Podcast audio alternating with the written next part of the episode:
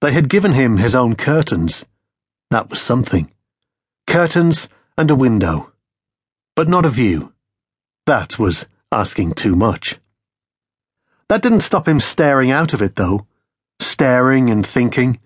Some days that was all he did because he had nothing else to do. Just stare and think. There wasn't much to look at. Sometimes he counted the pigeons, tried to identify them by their markings, individualize them, anthropomorphize them even, give them names, assign character traits. That was when he knew he had been staring too long. He would be dressing them up in little waistcoats next. So instead, he would sit on the bed, turn his attention inwards rather than outwards. He would think about things he had read in books, the penciled notes he had made in the margins. The books now sat permanently on his shelf. He didn't take them down much anymore.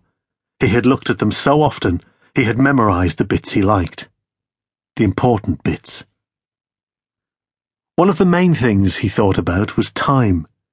It occupied his mind a lot, and he had read plenty of books on it, with all sorts of theories. How it wasn't a straight line, how it twisted, stretched, how sometimes it seemed short but was actually long, how it would loop in on itself, how it could fool you into thinking it was one thing when it was really another. He applied the things he had read to his own life, his own situation, the way it seemed short, but was actually long, although most days it was the opposite, seeming long, but actually short.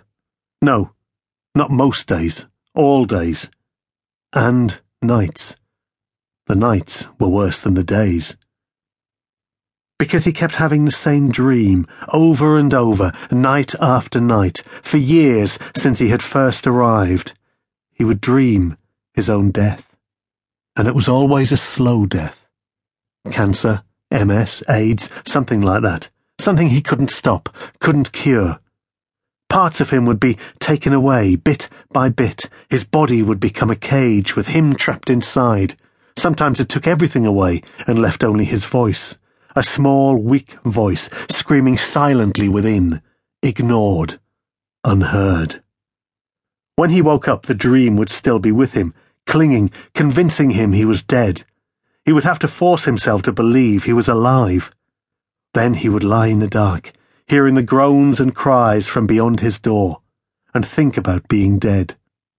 His body rotted, his mind dissipated, no longer existing. No thoughts, no life, no memories. Just nothing and then he would feel more alone than he had ever believed a human being could feel. Eventually morning would come, and another day would start, the same as the last one, the same as the next. Dragging a greater piece of the dream with him every time he woke, barely existing until he existed no more, until he eventually became nothing.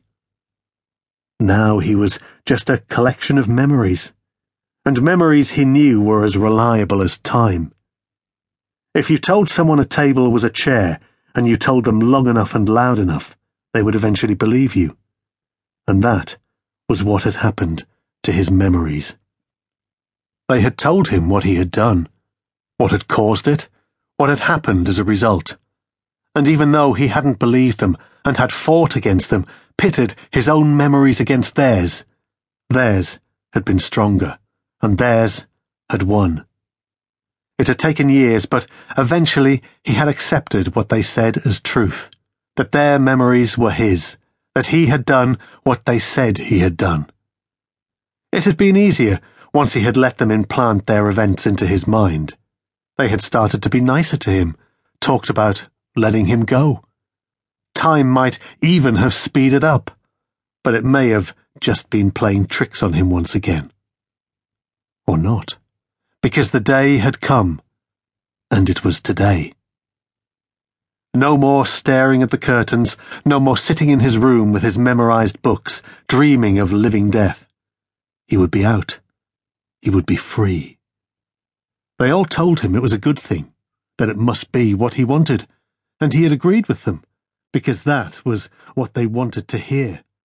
And if they were pleased, he was pleased.